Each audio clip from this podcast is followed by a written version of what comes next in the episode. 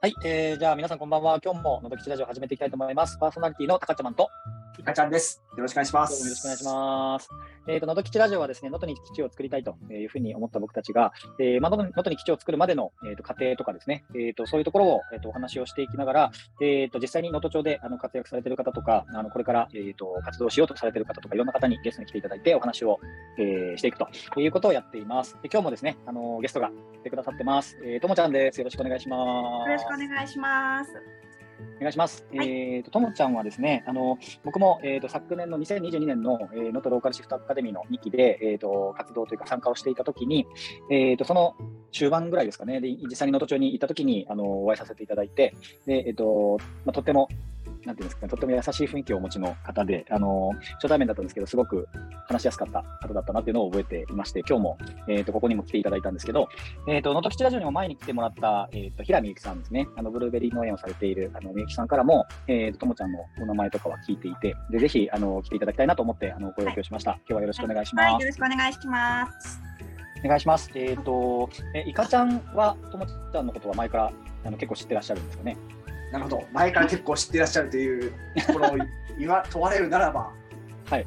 あのーえでももうこのでもこう話すようになったのは何年えちょそんな長くないですよね。多分一年ぐらいです。二年ぐらいです。 2年くらいですかね。ですね。ははいい。。ですよね。え、ともちゃんが能登町に、えっ、と、住まれてからってどれぐらい経ってるんでしたっけえっと長女がこの度大学生になったのでお、じゅ十九年？あ、じゃあ結構最近なんですね。そういう意味で言うと。あ、そうですね。はい。えー、なるほど、なるほど。あの、えーと、とはいえ、ちょっと僕もあの全然知らないことたくさんあるので、あの、、はいかちゃんからすると知ってることたくさん僕聞くかもしれないんですけど、あの、よいや、大ろし丈くお夫。願いします。はい。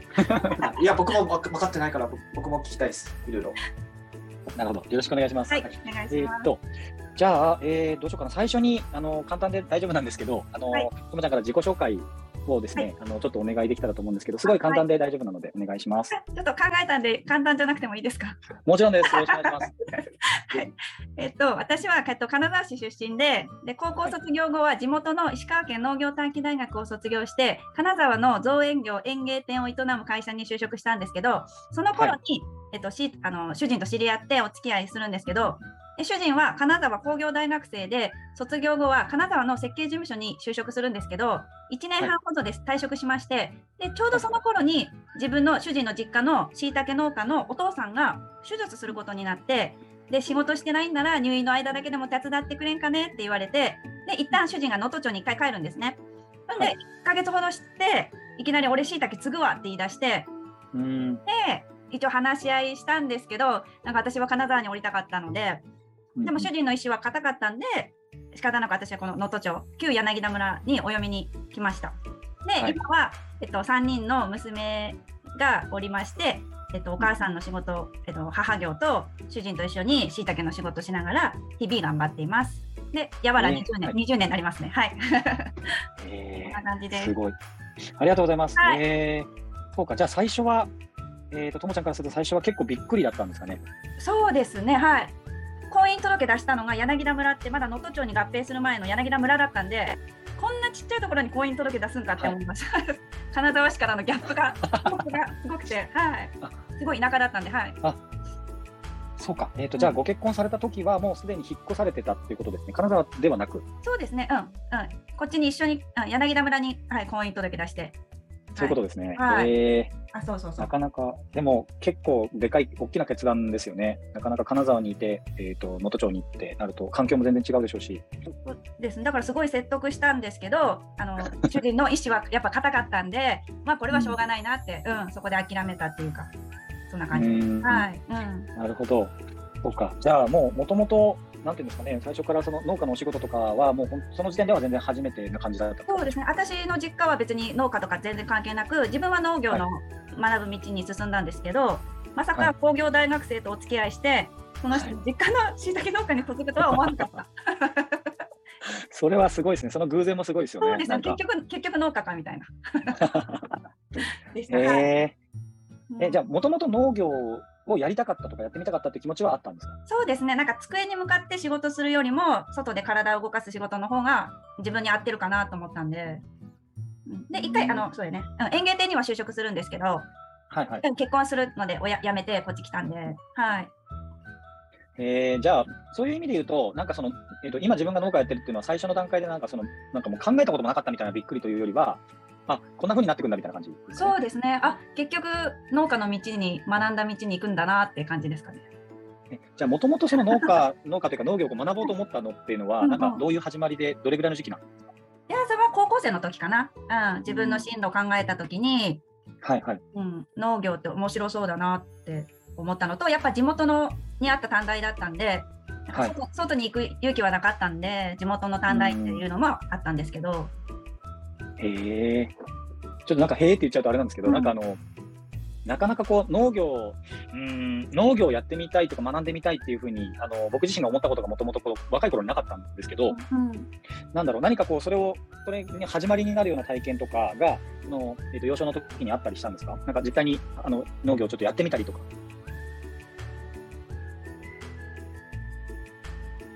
なんか遠い記憶すぎて覚えてないんです けど、えーきっかけみたいな感じですかね。なんかあります？そうやで、でも親とかも割と休みの日は山行ったり、海行ったり、川行ったりってはいいう、そういう家ではあったので、あまり家の中で過ごすよりも、うんはいそうですね、自然の中で過ごす休日が多かったかなとは思いますね。ううん、うん、なるほど。じゃあ割ともともと外が好きで自然うとんうんうんなんかこう、そうかもしれなないんていうんですかね。土触るのとかももともと好きそう、そうですね、うんうんうん、好きですね。はい。ちなみに虫は好きですかもともと子供の頃虫は嫌いかな。けど一般的、一般的レベルで、はい、得意ではないでなする。ほど。うん、うんへえそうか。じゃあ農業を学ぼうと思ったところがもともとあって、えーとでもそうなるとは思ってなかったけど結果的に農家にっていそうですうねはいご縁なんですね。そうですね、ご縁ですね。はい。へえなるほどな。なんか始まりすごく面白いですね。なんかそういうご縁ご縁って言ったらあれですけど本当ご縁としか言いようがない感じそうですね、ご縁今思うとそうですね。この土地で、はい、椎茸農家してるのは、はい。えちなみにもともと椎茸はお好きなんですか大好きです、大好きです。でも私の子供みんな嫌いで、えで、実は主人主人も食べれんげん。食べれえないんですそうなよ。だんですかから私家族で私しか食べれないんですよ、椎茸。えじゃあ変な話ですけど新しいの作ったりして味見とか美味しい美味しくないとかそう、だからよく椎茸農家さんやし、椎茸料理美味しいの教えてくださいってよく聞かれるんですけど、家で作らないからわかんないんですよ。 僕そうそれ今日聞きたかったんですよ。椎茸のレシピ教えてくださいって。そうよく聞かれるんですけど、私しか食べないから、もう作りがいがなくて、そうなんですよ。えー、それはびっくりです ね。あでも一個あるんですけどお母さん主人のお母さんのレシピで椎茸の味噌漬けってあるんですけど味噌漬けはい。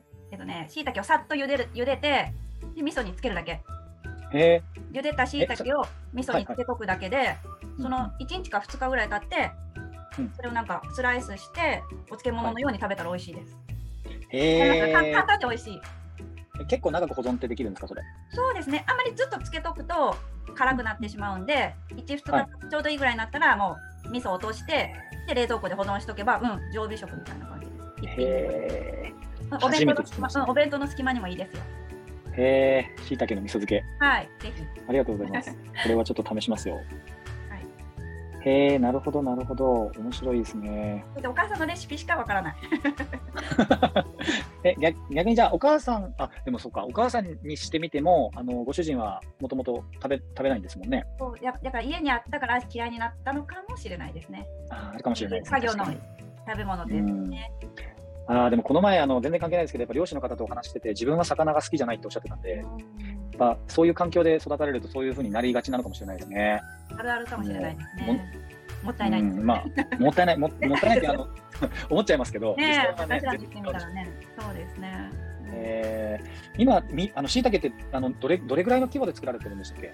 えっとね、うち作ってるの金賞しいたけって言って、はいえっと原木と金賞とあるんですけど金賞っていうのは、あの、えっと、コナラとかの木を伐採してチップにして、はいそれを成形して、えっとはい無菌状態の釜で、えっと、焼いてでそこに、えっと、椎茸菌をはい植え付けてでそこから培養して、えっと、ハウスで培養してで出てくるんですけどだからはい原木椎茸はや山の、ね、日陰とかに並べてあるイメージかと思うんですけど金賞椎茸はハウスの中にずらーっとずらーっと並んでるイメージで,、で一年中取れるんですけどうちの元っ子では年間6万5千金賞を使って、えっとはい達成させてます6万5千個。で、えっと、何トンぐらいですかえっとな70トン。 年間の70生トン。産量70トン。しいたけ軽いから、あんまり多い肝心かもしれないんですけど、年間70トン作ってます。はい。 70トンすごいですね。あでもさっきのお話でいくと、本当になんていうんですかね、収穫の時期みたいなのは年中、そんなに波もなく、ハウスの中で、えー、とずっとこう環境を一定にしながら安定的に出荷ができるそうそうです。ね。はい。スーパー行ってもいつ行ってもしいたけあるので一緒で、はい。うん、今日一年中なるほどなるほどはい、作ってます。 70トンって言われたらよくわかんないですね。そうで70トすンか。ね。わかんないです。えー、凄まじいな。しいたけ1個の軽さを考えると、ちょっと70トンのイメージはわかんないですけど、それぐらいのやっぱり本当に、え年間に同じその、えー、と菌床というかですね、その同じ場所からどれくらいのしいたけ、な何回ぐらいそこから取るんですか半年かな半年ぐらい。うん、えっとね、1年間、その金賞は1年間で発生、はい 発生するのは6ヶ月で、あ培養してまだ出ない培養期間が4ヶ月ぐらいだったかな。ああ、なるほど。うんうん。で、ポコポコ出始めるのが6ヶ月間、最後まで。じゃあ結局1年で1サイクルくらいでそう回していくんですね。うんうんうん。うんなるほど、それで70トンって本当にすごい、すごいな。それでスーパーで100円、200円ぐらいで売っとるのが、あれ100グラムやから。ああ、いや、凄まじい です。そのな何倍かよくわかんこれない。わかんないわかんない。えー、あそうか。じゃあ、えっ、と、何月が収穫みたいなこともなく、基本的にはずっと同じように、えっ、と、なんだろう、お店とかにこう出荷されてはいいくような形 そうで、すえっ、と、ずっと年中やられてるってことなんですね。はい。えー、なるほど。なんか日本一にあなったこともね、あ終わりなんですよそうなねん。です。なんかあの日本一のしいたけなんですよね。そうなんです。えっと菌床椎茸にさっきブロックに菌の椎茸菌を植えるって言ったその菌を作ってるメーカーさんが毎年品評会っていうのを行ってるんですけど、全国で、その品評会に2020年にえっとよおよそ1000点の中から最優秀はい1番に選んでもらうことができました。すごいですね、でも本当に。日本しいたけのその良さみたいなところって、まあ、なんていうんですかね、なんだろう、味とか香りとか、なんかいろいろ軸があるんですかね、その。いや、その品評会はもう見た目、見た目だけ、うん、見た目の美しさの品評会なんいやで、おもうん、えだから似たような椎茸のパックが 1000, 1000個並んでるんですよ。わかりますその中から一番なんかその綺麗って言われる形があるんでしょうね。ーはいはいそれに選んでもらっ一番に選んでもらって。はいえー見た目なんですね。そうですこれねちょ。っと意外。 そうですね。でもそういう品評会。ではい。見た目とか大きさとか、そういうので、でも結局それが味とも多分つながってるんですよね、うんきっと。やっぱりあの上手に作るときにはその見た目が悪いとやっぱりひ値段も下がってしまうので、はい見。た目がうん綺麗なのがいいというのはまた一つの条件であるので、はい。えーあのちょっとすごい知ろうとしてもんですけど、しいたけって結構大きくて肉厚で立派なやつが高そうなイメージがあるんですうね。んうん。でも大体そんな感じですかそうですね。やっぱり大きいのは1個いくらって感じで、キロいくらって感じで売れますので、大きい方なるが、ほど。うん。うちはもういちっちゃいの作るよりも大きいのできた方が、ううんん、いいですし、はい。なるほど。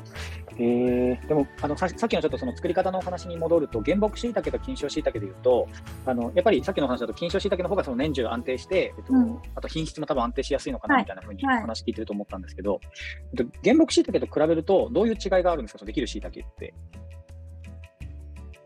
あんまないんですかあでも原木の方が、なんか椎茸の独特の香りとかはうんやっぱ強いですので、だから椎茸嫌いな人って、その独特な味とはいかはいそうで香りすねが苦手な人が多いんじゃないかなと思うんですけど、それが結構半減されるか、その独特な香りがないのは菌床椎茸かもしれない。へあーと食べ食べやすいって言えば食べやすいうんうんうんし、その独特な香りが好きな人は原木の方が美味しいと思う 思います。あうーん、なんかかあんまり癖がない菌床しいたけの方があんまり癖がないってことですねなうんとは思思いますね。はい。うん。なるほど。そうか。なんか、でも、なんて言うんだろうな。あの、素人的に言うと、原木椎茸と菌床椎茸多分食べて違いが分かる自信はあんまりないんですけど、でも、食べ、食べ方みたいなものも基本的に同じように食べて、えっそとうまであ、すかね。うん。うん。まあ椎茸の香りが、強い香りが欲しいみたいな時は、原木椎茸の方が向いてるみたいな感そうじなんですね。そうかもしれないし、原木椎茸食べれんかったけど、菌床椎茸なら食べれるっていう人もいるかもしれない。うん。うん、そうですよね。はい。そこは結構好み、好みなんですかね。そうかな。あえ、イカちゃんは好きですか、椎茸。あの、ダメです。食べ、食べれません。え そうなんですよ。そうなんですかうん僕は、はい、原木は絶対無理ですね。うはんい。えそれは、えっと、ぼ僕もあの子供の頃、椎茸結構苦手だったんですよ。で年を取ってから好きになったんですね。うんなんかそういう変化は特にイカちゃんにはないですかあの好きになってないけど、大人な対応はできるようになってきさすが。なるほど。それ匂いが苦手なんですかね、やっぱり。た。匂い、食感、味が全てです かね。そううんうちの主人もみんな子供もみんなそう言います。え私は大好きなんですけどね。ー、あーなんか、なんだろうな、いろんな料理に入ってる椎茸と、あの、焼いて食べる、焼いて醤油かけて食べるような椎茸とかで、結構、あの、食べた時の感覚も違うなって、もともと思ってたんですけど、ひょっとするとでも僕も、あの、菌床椎茸が好きなのかもしれないなって、今ちょっとうん聞きながら思いましたね。僕もあんまり、その、香りの強い、うん香りっていうかもうす、すごいこう、あの、ぐいぐいくる感じの椎茸より も、はい、あの、そうじゃない椎茸の方が好きなんですよね。食べやすいかもしれないですね。うん、うん、なんか、あの、それは、それで好きになったのかもしれないですね、ひょっとすると、大あ人になってから。そうかもしれないです。へえ、そうか、じゃあ、この場に、あちゃんもそうだし、えっ、と、ともちゃんのご家族もそうだし、だいぶ、半分、半分ぐらいというか、だいぶ多多めな人が椎茸好きじゃないっていう。そうですね。あしあの中学校にあの椎茸料理をしに行ったことあるんですけど、はいはい。結構いましたね嫌いな子。あ、子供たちですよ子ね。供たちに、そうですよはい、うん、ねなんかちょっと申し訳なかったかな と思って。嫌いな子に対して悪かったなと思って。うんいやーでも難しいですね。うちの子も実はあの僕も2人子供いるんですけど、2人ともキノコ苦手ですね。あー食感もありますよね、あのなんか、へにゃうんへにゃってするなんか、なんかその、 あの独特の噛み心地。ですね、きっと。ねそうですね。なんか結構だから得意じゃない人って椎茸とか入ってると分かりますよね。うんうん、そう、うん、そう、子供たちも私が椎茸の料理をしとると、入ってくるのに、え気づきますね、はい。どうしてもどうしてもバレるんですよね。キノコは、うんうん。食べてほしいですけどね。やっぱ美味しいんで。そうですね、だいぶ美味しいんですけど。うん。イカちゃんもちょっと今度食べてみましょう。焼いて。あでも食べれるのか。食べれるけど大人の対応いいじゃないっていうだけうん。大あ人のの対応。、あの、なんですかね。うんと大変もう、もう、ともちゃんの前に申し訳ないんですけど、もう、誰も見てなかったら、そのままスルーするんで すけど、あの、誰かいる状態で、まあ、出してくださったりとかするじゃないですか。うん、もう、なんか、俺、こんなに呼吸せずに食べれるんだみたいな感じですよね。ね すべてのものを止めて食べるみたいな。はい。じゃないと、ちょっと、はい。結構やっぱ主張がね、特にそのさっきの話だけど、原木椎茸とかだとすごい主張が強い感じしますもんね、実際。へえ、なるほど。でも年間70トンか、すごいな。えっと、今ってあの出荷されてる先はもちろんいろいろなところがあると思うんですけど、えっと、直接例えば飲食店に卸されてたりとか、えっと、それこそ例えば学校の給食で使われたりとか、そういうのもあるんですかそうですね、あのーうん、学校の給食もあるし、飲食店やったら、あのー人形町今半っていうすき焼きの名門店があるんですけど、はい。ここに何店舗も直接、はい、毎日のように出荷してますね。はい、なんかそれちょっと僕も拝見してすげえすごいなって本当思ったんですけどあの今半に行ったことは一応あってで椎茸を食べたことも多分あるんですよ。へだからあそうそうなんだと思って、だから、それすごいですよね、やっぱ日本一のしいたそうけですねなんだなって改めて、うんはい、思いますし、ちょっとなんかあの、僕、多分あのそうだな、多分ゴールデンウィーク、今、あの4月の末くらいにねあの、ちょっとこの収録をさせていただいてるんですけど、ゴールデンウィークにあのバーベキューしたりする予定がどうもできそうなので、多分あのご注文させていただくと思いあます。本当ですちょっか。ありがはい、とのうごとざいこまのす。しいたけ、はい、焼いて食べたいと思います。美味しいです。楽しみです。すごい楽しみにしてます。はい、そういえば、しいたけの収穫体験みたいなのも伺ったらあのさせていただけることもあるんだっけ、全然来てください。一応コロナの時にちょっとお休みしてたんですけど、あのはいはいそろそろはいもういいかなと思って再開しようかなと思ってるので、あ予本当約ではすいか予約していただければ、はい自分の好きな椎茸を取ってお持ち帰りいただけます。おーはい。それ、えー、とちなみに時期とかは特にさっきのお話でいくとあんま関係ないんですかそうですね。特に関係ないんですけど、一応午前中で収穫を終わらせてしまうので、はい。午後に来てもあの取れる椎茸が少ないので、一応午前中の方がいいかなって。で、うん、なまあ、るほどはいはい。時間は午前中で、はい。ありがとうございます。しいたけ収穫。これはでもぜひ行きたいですね、僕は。でもこれ、どうなんだろうし、やっぱりあのハウスの中とかもそうですけど、しいたけのこう香りみたいなのってもう全体にぶわーっと充満してるような感じですか。香りはしないかな。僕入ったことあそるこ。まで強くないあうん僕も入ったことあるんですけど、はい僕大全然大丈夫です。そうですね。多あ少のは大丈夫なら大丈夫なの。しいたけの香りってないですよね、多分入ったこそうですね。焼いて初めて、調理して初めて香るのかな。と。うんあんまないえーですそようね。なんですか。なない、あのハウスの中はないと思います。そのしいたけうーん、はなんかびっくりしますね。そうなんですね。はい。それは、その、なんだろう、金賞自体が結構いろんな、その、なんだろう、おがくずみたいなものというか、はいはいはいそういうのでできてて、そういう、そういうのの香りの方が強いとかじゃなくて、椎茸の香りって煮て初めて強くなるみたいなところあるんですかね。そうかもしれないですね。あ先ほどのやっぱ原木と金賞の違いの部分はそこで僕はあるのかなという。ーうん、はいそうかもしれない。へえ、あ、そうだったら、なおさら、なんか全然収穫も、なんていうんですかね。なんか、あの、すごい椎茸臭満開、満載だったら、割と人選ぶなってちょっと思ったりしたんですけど、はい。 えーじゃあ、そこは、はいあんま得意じゃなくても大丈夫なくらいなんそうですねお。お子さんも楽しいと思いますよ、収穫体験。お、じゃあ、ぜうんうんひ、は出いていきます。ぜひぜひお待ちしてます。ええありがとうございます。ちょっとそれはまたお願いします。はい。ええあ、あとそういえばキクラゲもあるんでしたっけ？はい。えっとね、夏の間、キクラゲは夏の暑さに強くて、暑さに強い木なんですよ。キクラゲも、あ、しいたけ、あ、しキクラゲのもキノコなんですけど、でキクラゲそうですもね同じような、しいたけと同じような感じで、夏の間はいはだけ栽培してるので、うんうん。い面白いですよ、そのキクラゲが鳴ってる姿が。や見たことないです。まあ、見たことないですよね、きっと。レアですよ、なレいアで。ですはい。それもあそれも同じ。うんあの同じきごめんなさい同じく金賞の、はいえっ、とお同じ感じで生え生えてるっていうかそうでこですね同じように育てるんですそうですね、しいたけ菌入れるんじゃなくて、キクキクラゲ菌を入れて、で、はいはいキクラゲが発生するので、うんうん、見た目は、へーはい、ブロックは一緒です。はい、キクラゲがなってる状態はちょっとなってる生えてる状態そうあでますり見ねた。ことのない。え、イカちゃん、キクラゲは食べれますよね。あ、僕、あのー、のとっこさんのキクラゲどっち食べてます。あの、おイカの駅とかに販売そうそうそうされたりするので、夏の間だけはい。あええの、そうなんですね。買ってきて食べてます。えちなみに生で売ってるんですか？えっとね、その夏の間だけ栽培してる間だけ生で出荷できるんですけど、見たことないですねうん生のキクラゲ乾燥させてしまうので冬とかはもう乾燥しかないんですけど、はいはいはい。えっと、収穫できる時期だけは生で出荷できて生キクラゲって言って乾燥とはまた違った食感でプリプリしててとっても美味しいです。はいいやそれ食べてみたいですね。僕結構あの、あの、僕出身が僕福岡なんですけど、は い全然関係ない話なんですけど、あの、博多ラーメンとかはいはいにキクラゲって入ってるんです絶よ対入ってますね。はい。はい。で、まあもちろんあの乾燥だと思うんですけど、うんだからキクラゲ自体は結構昔から好きで、うんうん生のキクラゲどうやって食べるんですか、生キクラゲって。生一応キノコなんで必ず火は通さないといけないのであなんかうんうんはい。生で販売してるってだけでさっとうんうんお湯で茹でるかあの、はい野菜炒めで一緒にい炒めてしまうかしはいてはい。食べるんですけど、とりあえずプリ生の乾燥させてない生のキクラゲはプリプリとした食食感なんでぜひなんか酢の物とかあと卵と相性もいいので、卵と一緒に炒めたり、ああ、美味しそう。はい。うんうん、なんであと私あのお味噌汁にも入れるしはいはい。えー、なんでもあと能登町の茶碗蒸しはねキクラゲしか入ってないんですよね。えー、そうなんですね。はい、え、茶碗蒸しに、えねいかちゃんうん、キクラゲ入ってますね。はい。なんかキクラゲしか入ってないかったりしません、あ、各家庭によってはそうですよね。そうそうそうすごくないですか茶碗蒸しにキクラゲしか入ってないんですよ。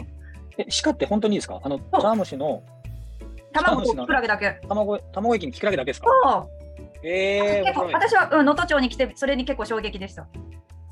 へえ、でも、あれ、えイカちゃんもキクラゲが入ってるのは全然あれですか、一般的なんですか。チャームしキてクラ。ゲ入ってるのは、はい、よくあるパターンですね。うんキクラゲだけっていうのは多分各それぞれの家庭によってだと思うんですけど、キクラゲだけでも成立するそんうですね。そうそうそうすごいな。うんうんもうシンプルで美味しいんだと思います。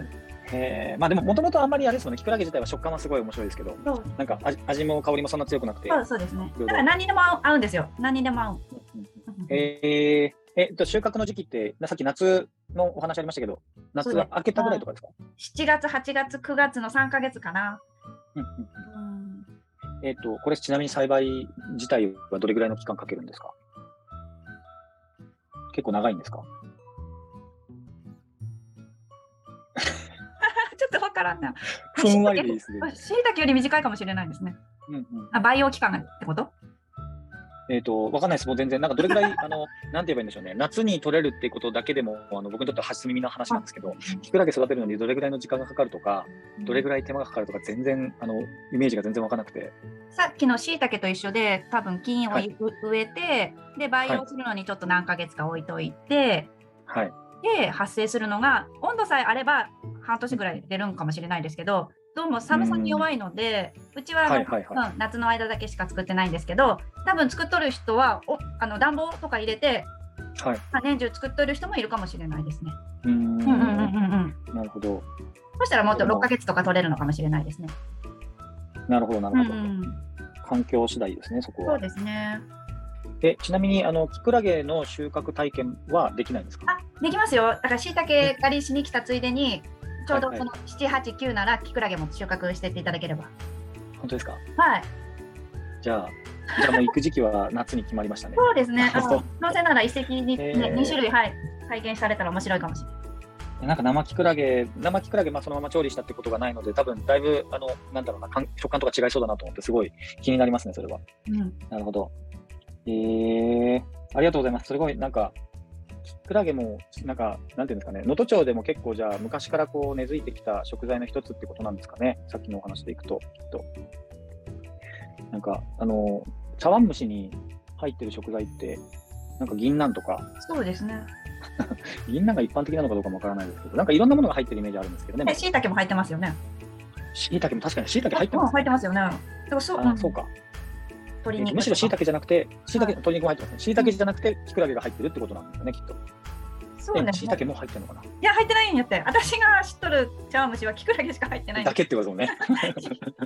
イカちゃんはちょっと否定しとるけど。あ、否定はしてない よ。あ僕もでも、キクラゲだけど、茶碗蒸し食べたことあるよ。もちろん。あります。ほはらほらほら、能登町って呼ばれあるじゃないですか、お祭り。はい。いそはれい。はあります。ね、呼ばれて行ったおお家で、うん、もうキクラゲしか入ってない茶碗蒸し。なんか、茶碗蒸しってやっぱ、それぞれ家庭の部分が出るなっていう思いはあります。だから。はい。否定はしてないよ。僕も食べたことあるし。 うん、もう逆に大変申し訳ない、もう友ちゃんおる前に大変申し訳ないけど、もうしいたけがんってやつもあるから、はい、そこは大人の対応してっていうところなんですけど、 うん、だから呼ばれる中で茶碗蒸しって結構家庭うんうんとうんすだし取ってないとこだったら、うん家庭の味が出るなっていうイメージが持ってる。でもそのなんかごちそうやからあどうぞ多分それが一番美味しい茶碗蒸しやと思って出してくれるんやと思いますよ。ねうんうんうん。多分そういうそういうことですよね、茶碗蒸し自体も。茶碗蒸しってえ日常的にそんな作らないですよね、茶碗蒸しって。あんま作んないですね。あんま作らないですよね、多分、はい普通は。でそさっきのそのあの呼ばれってあるじゃないですか、呼ばれについても多分、僕、多分能登吉ラジオで呼ばれの話聞くの初めてな気がするんですけど、あの呼ばれについてもちょっと教えていただけないですか、いかちゃん。あ、僕ですか。本当ね、あのー結構能登地区っていうのは呼ばれっていうのは